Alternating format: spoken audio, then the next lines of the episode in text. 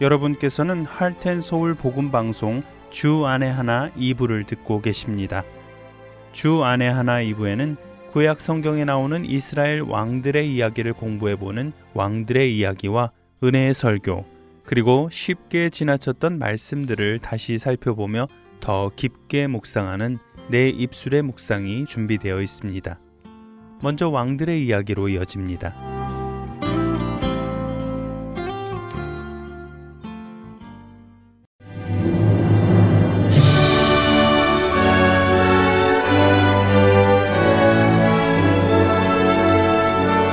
할텐 서울 복음 방송 청취자 여러분 안녕하세요. 왕들의 이야기 진행의 김민석입니다.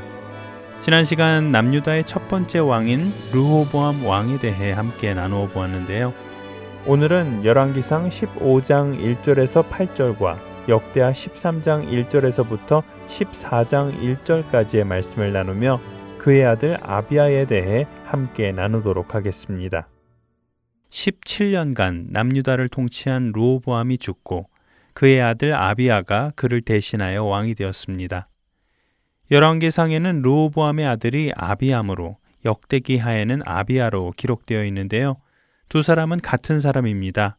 이후로 저희는 아비아로 통일하여 부르도록 하겠습니다. 아비아는 르호보암과 기부아 사람 우리엘의 딸인 미가야 사이에서 태어난 아들입니다.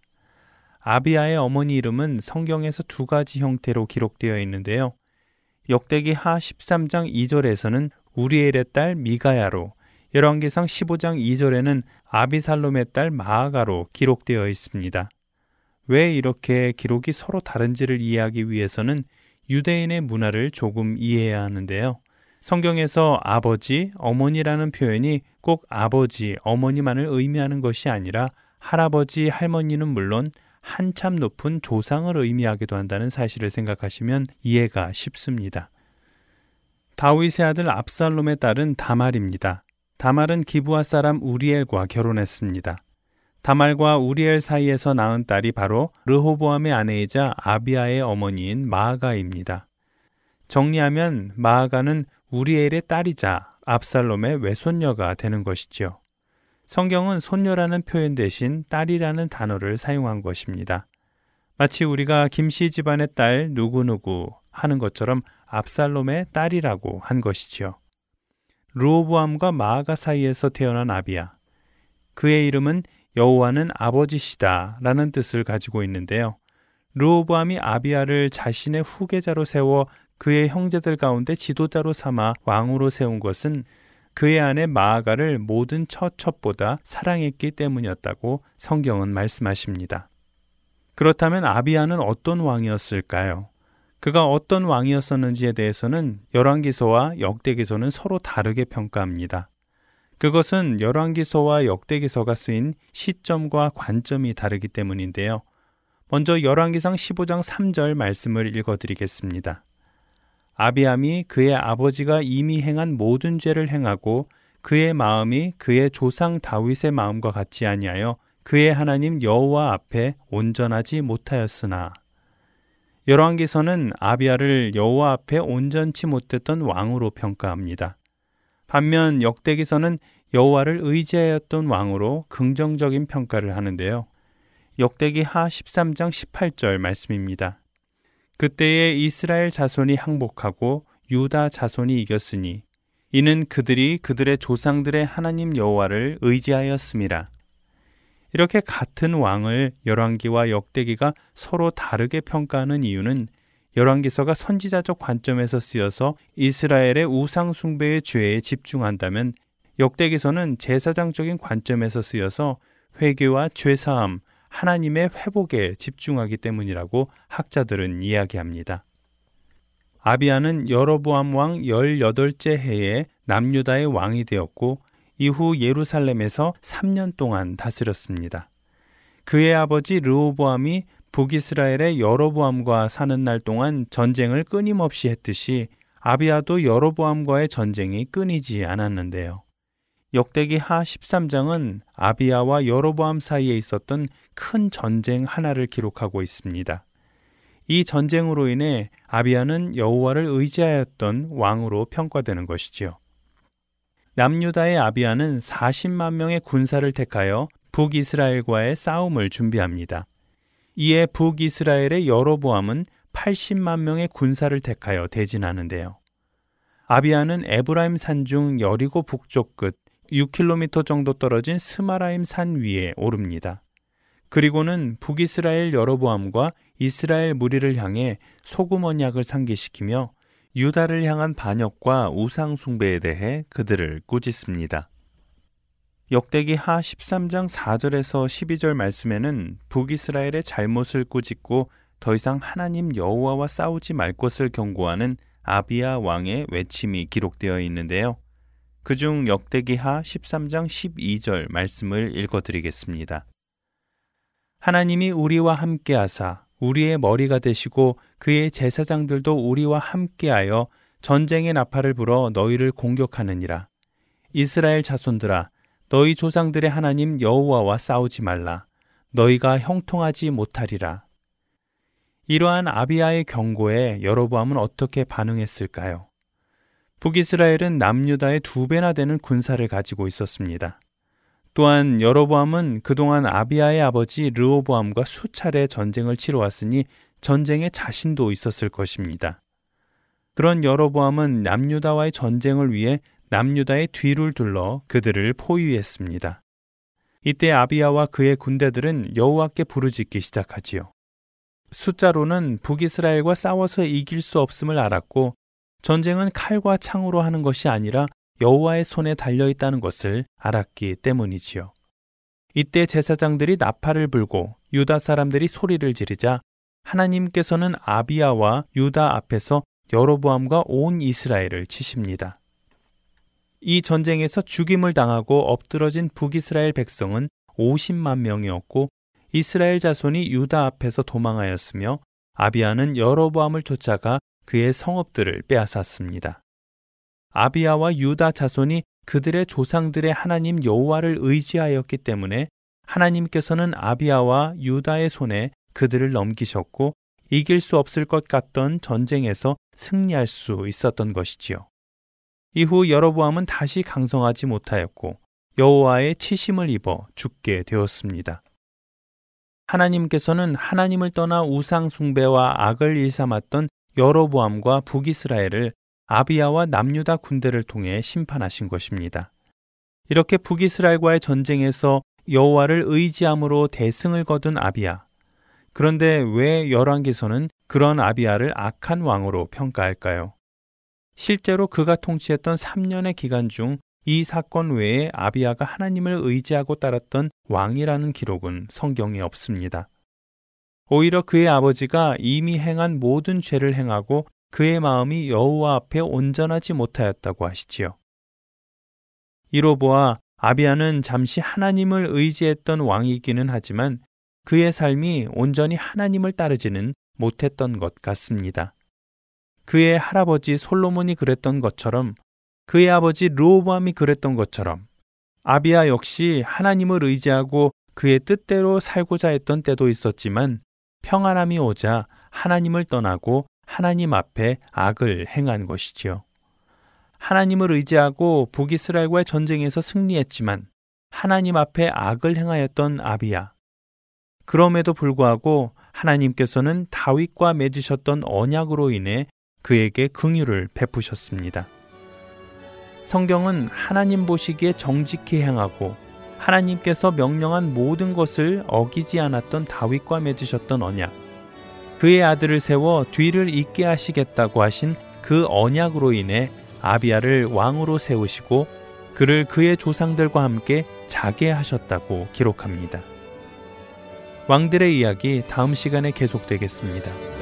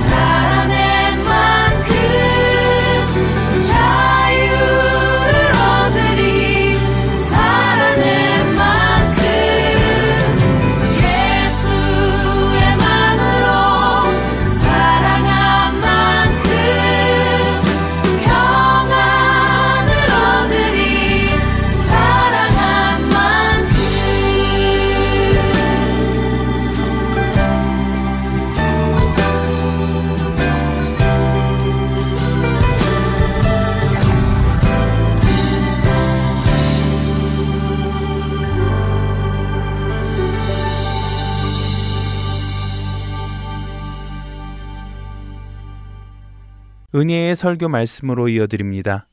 오늘은 경기도 성남시 선안목자교회 유기송 목사님께서 시편 127편 1절과 2절을 본문으로 주님께 완전히 맡기라 라는 제목의 말씀을 전해 주십니다. 은혜의 시간 되시기 바랍니다.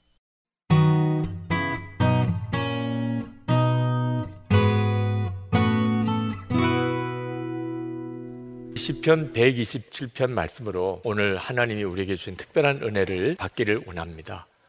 하나님이 제 마음속에 주시는 이 말씀에 대한 간절함이 참 큽니다. 저는 오늘 이 시간 여러분 모두가 다 하나님이 주시는 평안과 기쁨과 행복을 누리게 되기를 축복합니다. 하나님은 우리에게 평안을 주시고 기쁨을 주시고 사랑을 주시고 우리를 행복하게 해주시는 분이십니다. 그런데 하나님만 우리 가운데 역사하는 게 아니고 마귀가 또 역사합니다. 마귀는 끊임없이 우리 마음에 두려움과 염려와 미움과 분노와 좌절을 우리 가운데 심어주면서 우리의 삶을 망가뜨리려고 합니다. 여러분 잘 분별해야 됩니다. 여러분의 마음과 생각이 근원이 있습니다. 주님이 주시는 것이 있고 마귀가 주는 것이 있습니다. 이걸 분별을 못하면 마귀가 주는 마음을 품고 그리고 비참하게 살게 됩니다. 우리는 마귀가 우리 마음속에 심어주는 생각을 이길 재간이 없습니다. 우리에게는. 그러나 하나님은 하나님을 사랑하는 자, 그 마음을 하나님은 지키실 수 있습니다. 그래서 하나님이 기쁨도 평안도 사랑도 우리 가운데 주시는 겁니다. 그래서 하나님을 믿지 못하는 사람은 참 불쌍한 사람입니다. 그들이 세상을 어떻게 살아갈까 걱정도 됩니다. 시편 127편 1절 2절을 보면 하나님이 세우지 않으면 집을 세우는 것이 다 헛되고 하나님이 지켜주지 않으면 성을 지키는 것이 다 헛되다고 말하고 있습니다. 하나님이 하시는 겁니다. 사람이 일찍 일어나고 늦게 눕고 뭔가 돈을 벌어 먹기 위해서 수고하고 애쓰는 일이 많지만 나중에 다 보면 그게 다 허사입니다. 노력한다고 고생했다고 잘 사는 게 아니잖아요. 하나님이 하시는 겁니다. 하나님께서 우리에게 주실 것을 주시고 세우시고 지키시는 겁니다. 그러니까 우리가 반드시 하나님을 전적으로 의지하고 주님을 의뢰하고 살아야 합니다. 하나님이 살아계신 것을 정말 믿는다면 그리고 오늘 말씀이 정말 사실이라고 믿어진다면 그럼 누구도 다 하나님께 자신의 삶의 문제 다 맡겨버릴 것입니다. 스펄전 목사님이 영혼의 주인이라는 설교에서 이렇게 말했습니다. 주님을 보게 된다면 당신은 무릎을 꿇고 제발 그분을 따르는 무리에 들게 해달라고 간청하게 될 것입니다. 하나님을 위해서 헌신하는 것에 대해서 부담스럽게 생각하는 사람들이 많습니다. 이유는 하나님을 만나지 못했기 때문에 그렇습니다. 하나님을 만나고 그분이 어떤 분인지 알게 되면 하나님의 쓰시는 그 무리 속에 들어가기를 갈망하게 됩니다. 그 은혜의 눈이 여러분에게 열리기를 축복합니다. 우리는 애초에 만들어지기를, 창조되기를 하나님을 전적으로 믿고 하나님께 모든 문제를 맡기고 살도록 만들어졌습니다. 그걸 어떻게 알지요? 잠자는 거 보면 압니다. 우리가 하나님을 전적으로 믿고 우리 삶의 모든 걸 맡기고 사는 그런 존재인 것을 우리가 매일 경험하는 것이 잠을 자는 겁니다. 오늘 이 시편 127편 유명한 구절이 2절에 하나님이 사랑하는 자에게 잠을 주신다는 표현입니다. 정확한 표현은 오늘 세 번역으로 읽으셔서 보시다시피 하나님이 잠을 주신다는 게 아니고 잠을 자는 동안에도 복을 주신다는 것입니다. 그러니까 오늘 이 시간에 여러분이 예배 드리고 설교 듣는데 잠이 오는 것을 하나님이 사랑하신다고 주장하면 안 됩니다. 아닙니다. 하나님이 여러분에게 말씀하시려는 것은 우리가 자야 될 시간에 잘 때도 하나님이 우리에게 복을 주신다는 겁니다. 여러분, 우리는 정말 잠을 많이 잡니다. 하루에 적어도 3분의 1은 잡니다. 평생을 생각하면 우리가 살아가는 동안에 사실 잠을 엄청나게 많이 잡니다. 3분의 1은 그냥 자는 겁니다. 하나님이 그렇게 만드셨습니다. 자는 동안에 아무것도 못 하잖아요. 생각도 마음대로 못 하잖아요. 완전한 무방비 상태. 내가 할 수 있는 것은 아무것도 없이 그냥 잠만 자는. 그러니 한편으로는 걱정도 됩니다. 노력하고 애써서 사는 줄로 아는 사람들은 잠자는 게 아까운 겁니다. 그런데 여러분, 우리가 잠자는 동안에 해는 뜨고 달도 뜨고 하루가 지나가고 세상은 변함없이 다 돌아갑니다. 하나님이 다 하십니다. 우리 자신도 그렇습니다. 우리는 그냥 자는 것 뿐인데 우리 몸이 자는 동안에 회복이 되어서 그 다음날 하루를 살아갈 힘을 회복하잖아요. 제일 많이 자는 존재가 갓난 아기입니다. 거의 하루에 18시간도 잡니다. 그런데 그렇게 자면서 그 아이들이 자랍니다. 자는 동안에 자라게 만드신 거죠. 어린아이만 아닙니다. 우리 자신이 매일 하나님을 믿고 하나님께 다 맡기고 그냥 잠만 자는 삶을 우리가 살아가는 겁니다. 이창호 박사님 Body Bible이라는 책에서 잠은 하나님께서 당신의 품에 우리가 안기라고 우리를 품어주는 시간이라고 그랬습니다. 우리가 자는 시간은 하나님 아버지의 품에 안기는 겁니다. 이제 내게 와서 쉬라. 모든 문제 다 내게 맡기고 푹 자거라. 우리가 잘 때마다 하나님은 우리를 그렇게 초청하시는 겁니다. 그러니 여러분 정말 우리는 하나님을 정말 믿고 맡기고 살도록 만들어진 존재잖아요. 여러분이 그 사실을 분명히 명심해야 합니다. 우리가 하나님을 정말 믿고 주님께 문제를 다 맡기고 살면 짜증날 일, 우울할 일, 염려, 근심, 조급할 일 없어집니다. 한동대학교 초대 총장이었던 김영길 박사님이 고생 많이 하셨습니다. 한동대학을 설립하는 과정에서 겪었던 어려움은 아, 정말 상상이 안 될 정도입니다. 하루는 얼마나 모욕적인 일을 겪으셨는지 저 사람 저러다가 죽을 수도 있다. 너무 마음에 충격이 되고 스트레스가 쌓이는 일이라 어떻게 견딜까? 그런 참 어려운 일을 겪은 날, 그 아내 되시는 김영애 권사님이 이러다 남편 정말 죽는 거 아니야? 이런 걱정이 되는데, 아, 정작 김영결 총장님은 집에 오셔서 저녁을 아주 잘 드시더래요. 그리고 주무시는데 금방 숙면을 하시더래. 너무 감사하더랍니다. 이렇게 잘 드시고 잘 주무시니 너무 감사해요. 그러면서도 정말 이해도 안 되고 믿어지지도 않아요. 어떻게 그럴 수 있는지. 그래서 그 다음날 아침에 물었대요. 여보, 당신 어제 그런 일을 겪고도 어떻게 그렇게 깊이 잠을 잘 주무실 수 있느냐. 마음에 상처도 안 되느냐. 그랬더니 김영결 총장님이 대답을 아주 간단하게 대답하셨대요. 죽었는데 뭐 죽은 사람이 마음에 상처받고 죽은 사람이 뭐 화내는 거 봤어. 예수를 믿어도 진짜 믿고 나면 나는 죽고 이제는 예수님으로 산다. 진짜 주님을 믿고 그리고 내 삶은 완전히 주님께 다 맡겨버리고 나면 세상에서 가장 강한 사람이다. 가장 놀라운 삶을 살아갑니다. 2절 말씀에 보면 일찍 일어나고 늦게 눕는 것, 먹고 살려고 애써 수고하는 모든 일이 헛된 일이다. 사람들이 왜 잠을 잘 못 자고 어려워하는가? 하나님이 믿어지지 않아서 그런. 하나님께 문제가 맡겨지지 않으니까 그런 겁니다. 가난하고 힘든 사람들만 잠을 못 자는 게 아닙니다.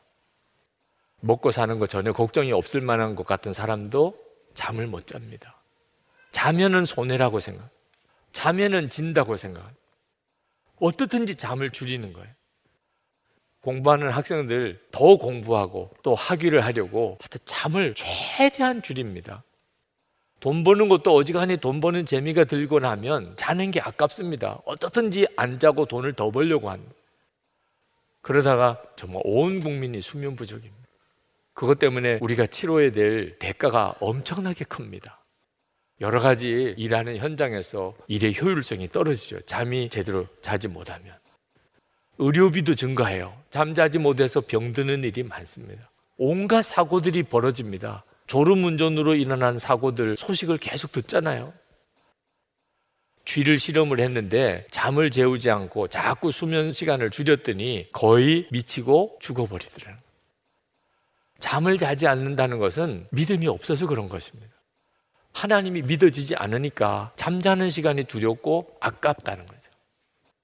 근데 하나님을 정말 믿고 나면 잠자는 시간은 매일 내가 경험하는 정말 가장 놀라운 은혜의 시간.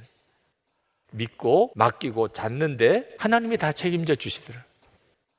세상에 이보다 더 편안하고 즐거운 일이 어디 있습니까? 하나님은 우리 모두에게 내게 오라. 그래서 쉬라. 편안하게 자라. 다 맡기거라. 우리 주님은 우리 모두를 다 그렇게 초청하셨습니다. 세상에서 어떤 사람을 초청할 때는 까다롭습니다. 그 사람이 어느 정도로 유능한 사람인가? 그 사람이 직책은 뭔가? 그 사람 직업은 뭔가? 어느 학교 출신인가? 얼마나 똑똑한가? 돈은 얼마나 버는가? 우리는 세상에서 사람을 초청할 때는 이런 것들을 따져서 초청합니다. 근데 하나님은 정반대십니다. 하나님은 오히려 아무것도 할 수 없는 사람, 완전히 무방패 상태인 사람, 세상에서 무능하다고 손가락질 받는 사람, 세상 사람들이 다 버린 것 같은 사람, 그런 사람도 다 오라 하십니다. 마태복음 11장 28절에 수고하고 무거운 짐진 자들아 다 내게로 오라 내가 너희를 쉬게 하리라. 하나님이 초청하는 사람은 수고하고 무거운 짐을 진 사람입니다. 여러분 중에 아 나는 정말 수고하고 무거운 짐이 있어. 하나님이 여러분을 초청하고 계시는 거예요. 주님은 우리에게 쉬게 해 주시겠다고 약속하셨습니다. 근데 이 쉼은 두 가지가 있는데 하나는 구원의 쉼입니다. 또 하나의 쉼이 있습니다. 그것은 일상의 삶 속에서 누리는 쉼입니다. 이 일상에서 누리는 쉼은 구원의 쉼에서부터 오는 것입니다. 그 사람은 하나님께 자신의 문제를 다 맡기고 삽니다. 예수님이 나의 주님이시니까 주님께 염려와 근심을 다 맡기고 산. 그럴 때 우리가 일상의 삶 속에서도 진정한 쉼을 누리게 되는 겁니다. 그런데 일상의 삶의 쉼을 누리지 못하는 사람들이 있습니다. 하나님께 자신의 염려, 근심의 짐을 맡기지 못하는 거예요. 하나님께 맡기지 못하면 하나님도 그에게 일상의 쉼을 주실 수가 없습니다. 여러분, 무거운 짐을 지고 너무너무 힘들어서 비틀거리는 사람에게 그 짐을 내려놓으세요. 내려놓으셔도 됩니다. 그랬는데 아, 이 짐을 내려놓는 게 더 힘들어요. 말이 안 되잖아요. 내려놓으면 된다는데 내려놓는 것도 어렵대니 이게 참 기가 막힌 일이죠. 하나님이 우리에게 모든 무거운 짐, 염려, 근심을 다 맡기고 사는 것을 매일 경험하게 하셨어요. 맡기고 자는 거죠. 아, 이런 감각으로 하는 거구나. 염려하지 말라, 두려워하지 말라. 잠을 잘 때 모든 거 이제 주님께 다 맡기고 자는 것처럼 그렇게 하라는 거구나. 꼭 명심하기 바랍니다. 우리가 주님이 우리에게 내게 와서 쉬라, 모든 짐을 다 내게 맡기라 라고 부르시는 이 주님의 초청이 얼마나 복된가를 알아야 합니다. 그런데 여러분 꼭 명심해야 돼요. 주님의 부르심은 너무나 부드럽고 너무나 우리를 편안하게 하는 부르심이지만 그 부르심은 대단히 심각하고 또 다급한 부름이라는 것입니다. 주님이 와서 쉬라, 내게 다 맡기라 이렇게 말씀하시는 것은 법원에 출두하라 하는 명령과는 전혀 다른 분위기지만 만약에 내가 그렇게 하지 않으면 법원의 출두 명령서보다 더 무서운 결과를 가져오게 됩니다. 많은 사람들이 염려를 맡기라. 자기가 선택하는 줄 압니다. 염려를 맡길지 안 맡길지. 그래서 주님께 염려를 맡기지 않고 사는 사람이 많습니다. 오늘도 이렇게 설교만 듣고 가시는 분이 많을 거라고 생각이 들어서 마음이 안타깝습니다. 주님의 내게 와서 쉬라, 내게 다 맡기라. 모든 것은 하나님 내가 다 하는 거야. 이렇게 말씀하시는 것은 우리에게 있어서 매우 다급한, 매우 중요한, 엄격한 말씀입니다. 이제 주님이 이 땅에 오실 날이 옵니다. 모든 사람들 다 주님 앞에 모여서 주님을 뵙게 될 겁니다. 그런데 주님이 다 맡기라, 내게 와서 쉬라, 염려하지 마라 말씀하셨는데 그렇게 하지 않은 사람이 주님이 슬픈 말씀을 하실 것입니다. 내가 너를 도무지 알지 못하니 내게서 떠나가라. 여러분 주님께서 우리에게 초청하시는 이 부름은 살고 죽는 문제와 달려 있습니다. 어린아이가 부모님이나 어른들이 다급하게 소리쳐서 말씀하면 그대로 즉각 순종해야 되는 것이 어린아이들에게는 매우 중요합니다.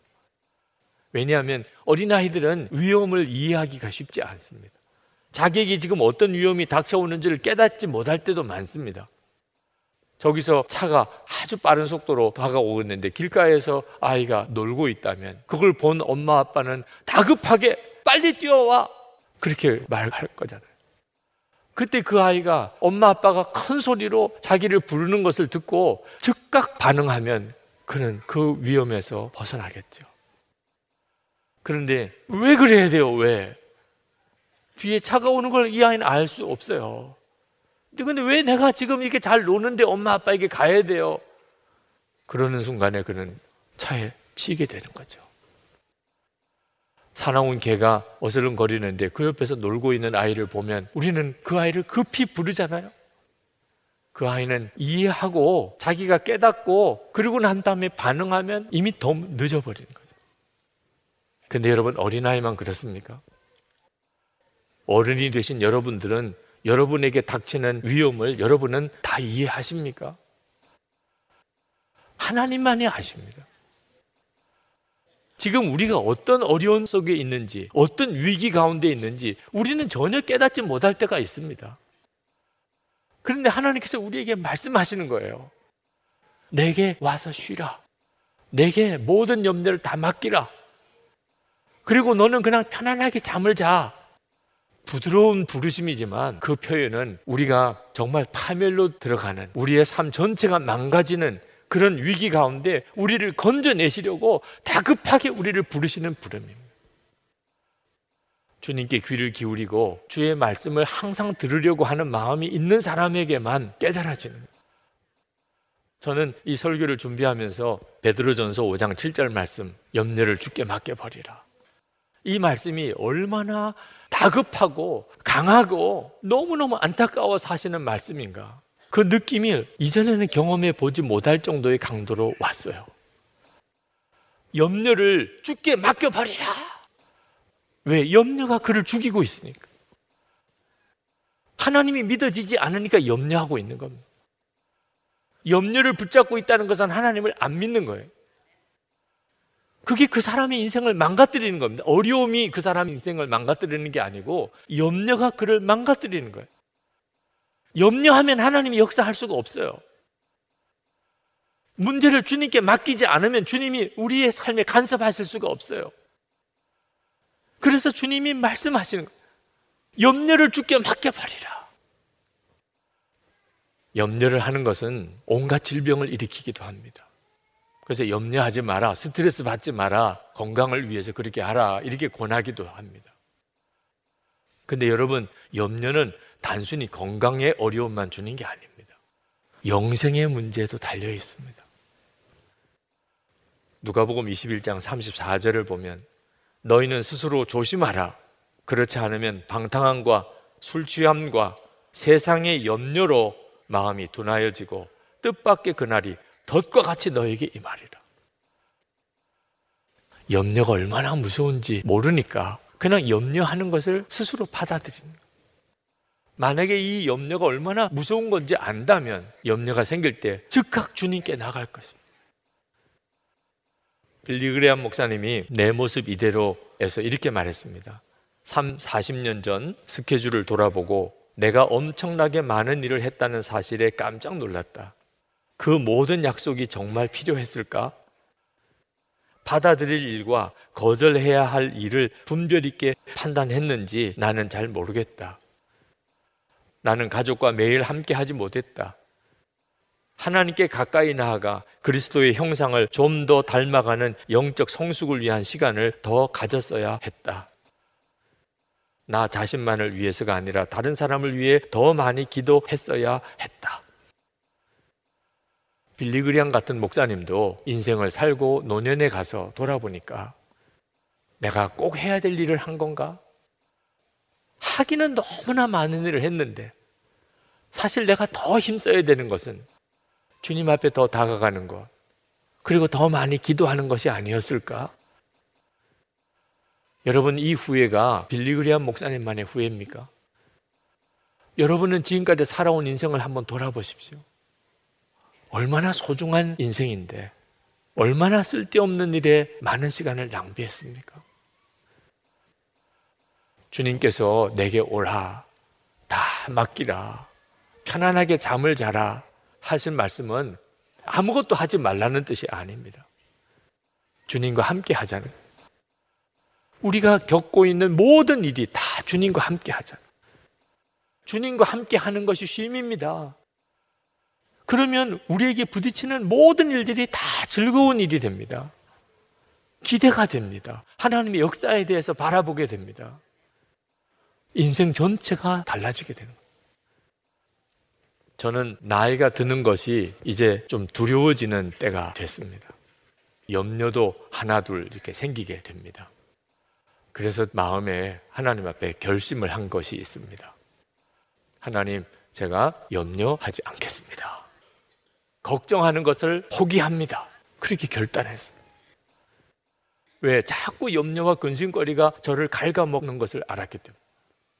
하나님을 믿지만 어디서부터인지 계속 염려와 근심거리가 생기는 거예요. 하나님, 저 이제 염려 안 하겠습니다. 결단을 해야 된다는 걸 알았어요. 여러분, 염려할 일이 없으니까 염려가 안 되는 적은 없습니다. 염려거리는 앞으로 계속 많이 늘어날 겁니다. 중요한 것은 여러분이 결단했느냐 하는 거예요. 염려하지 않기로, 정말 염려하지 않기로 결단했는 거예요. 저는 오직 하나만을 위해서 힘쓰기로 했습니다. 어떻게 살까, 뭘 먹을까, 다 염려 안 하고, 오직 하나, 항상 주님 바라보고, 그리고 기도하고, 주님께서 말씀하시면 순종하고 그거 하나만 하기로 했어요. 저는 밤에 잘 때마다 하나님 앞에 제 삶 전체를 주님께 맡기는 시간을 갖습니다. 하나님 잡니다. 주님께 다 맡깁니다. 여러분 자리에 누워서 하나님께 다 맡깁니다. 정말 주님 사랑합니다. 저와 함께 계셔서 너무 감사합니다. 그리고 이렇게 잠을 주무셔 보세요. 이것이 하나님을 믿는 거구나 느껴집니다. 주님께 진짜 맡기고 또 맡기고 맡기고 사니까. 여러분 이것이 우리가 주님께 우리의 삶의 염려를 다 맡길 때 경험하는 참 놀라운 경험입니다. 내 염려와 걱정을 주님께 정말 맡겨버리는 일이 처음에는 매우 두렵습니다. 정말 그래도 되는 건가? 그러나 우리가 하나님을 진짜 믿었고 주 예수님이 지금 나와 함께 계신 것이 정말 사실이라면 우리는 반드시 그 믿음을 가져야 합니다. 우리가 그걸 아멘으로 받으면 하나님은 정말 살아계시고 우리의 삶을 온전히 지키시는 것을 경험하게 됩니다. 내게로 오라. 편히 쉬라. 모든 것다 맡기라. 여러분의 영혼은 주님의 품에 온전히 안기는 시간인 것을 믿으시기 바랍니다.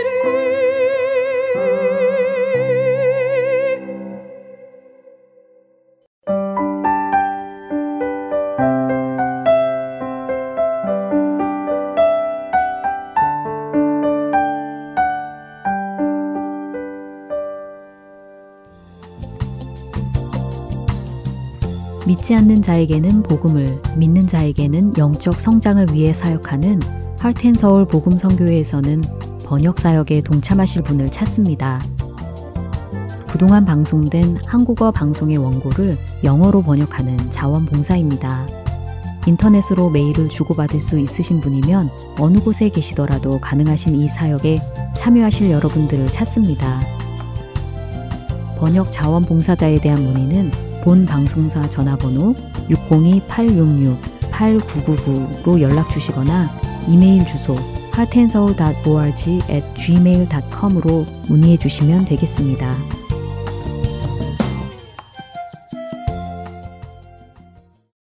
이어서 내 입술의 묵상으로 이어집니다.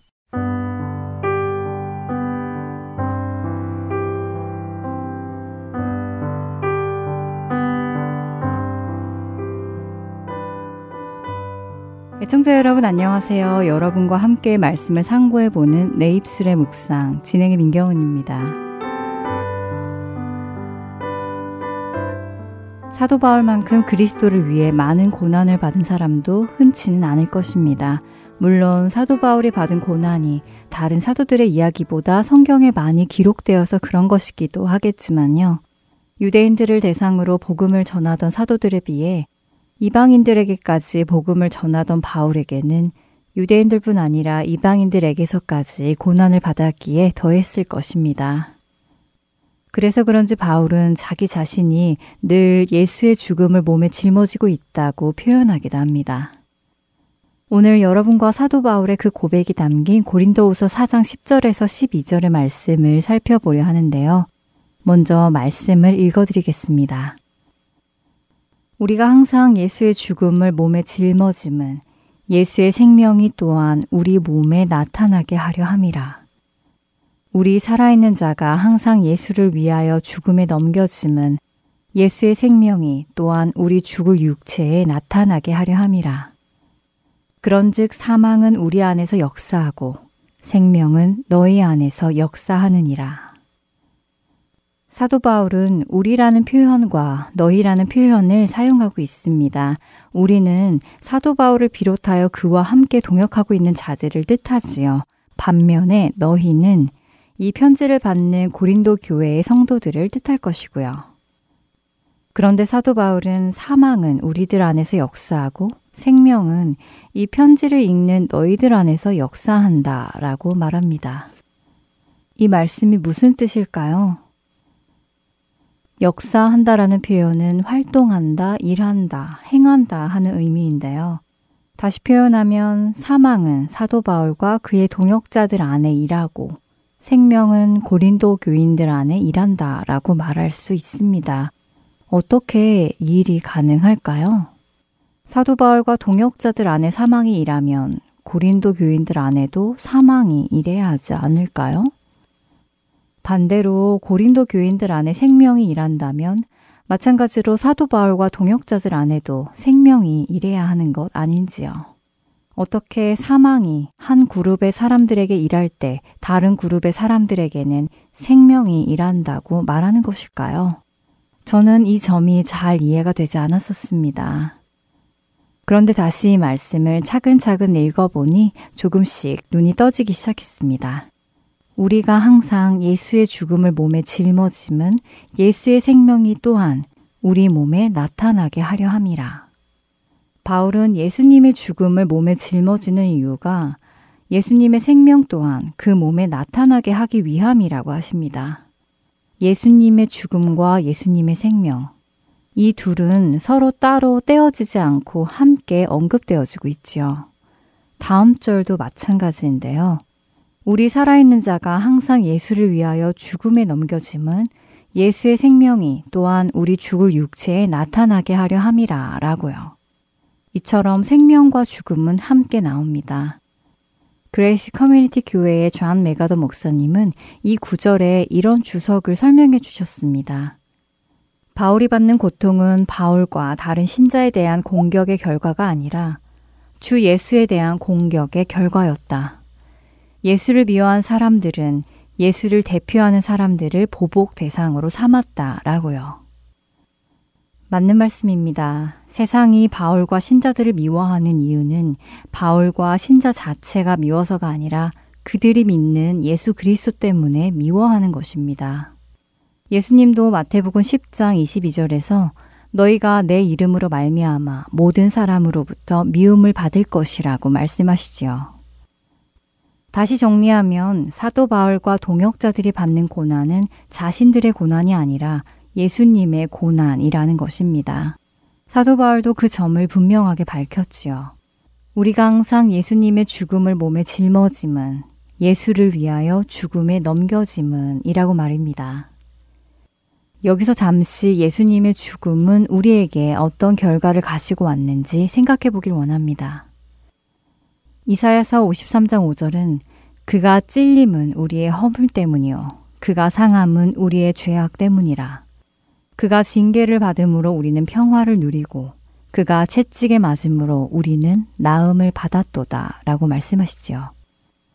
그렇습니다. 예수님께서 징계를 받으심으로 우리는 용서를 받고 하나님과 화평의 관계에 들어갔고 예수님께서 채찍에 맞으심으로 우리는 나음을 얻었습니다. 죄 없는 예수님께서 죽음을 당하심으로 죄인인 우리는 생명을 얻었지요. 사도 바울과 동역자들 안에 나타나는 예수 그리스도의 죽음은 또 다른 자들에게 예수 그리스도의 생명을 전해주는 일이었던 것입니다. 그렇기에 바울은 자신과 동역자들이 그리스도께 순종하여 그의 죽으심에 동참할 때 그들 안에 사망이 역사하고 그것을 바라보며 예수 그리스도께서 바울과 동역자와 함께하고 계심을 알게 되는 고린도 교인들에게는 그리스도에 대한 믿음이 생겨남으로 생명이 역사한다는 말씀인 것입니다. 사도 바울과 동역자들의 죽음까지 두려워하지 않는 순종은 고린도 교인들에게 믿음을 주었고 그 믿음의 결과로 그들에게 생명을 주는 것이지요. 여러분과 저 역시 누군가의 순종으로 인하여 믿음을 얻게 되었고 영원한 생명을 얻게 되었습니다. 그렇게 생명을 얻은 우리가 또 다시 그리스도께 순종할 때 또 다른 곳에서 생명이 역사할 것임을 믿습니다. 그 일을 위해 주님께 순종하는 우리가 되길 바라며 고린도후서 4장 10절에서 12절의 말씀을 다시 한번 묵상하며 오늘 의 시간 마치겠습니다. 우리가 항상 예수의 죽음을 몸에 짊어짐은 예수의 생명이 또한 우리 몸에 나타나게 하려 함이라.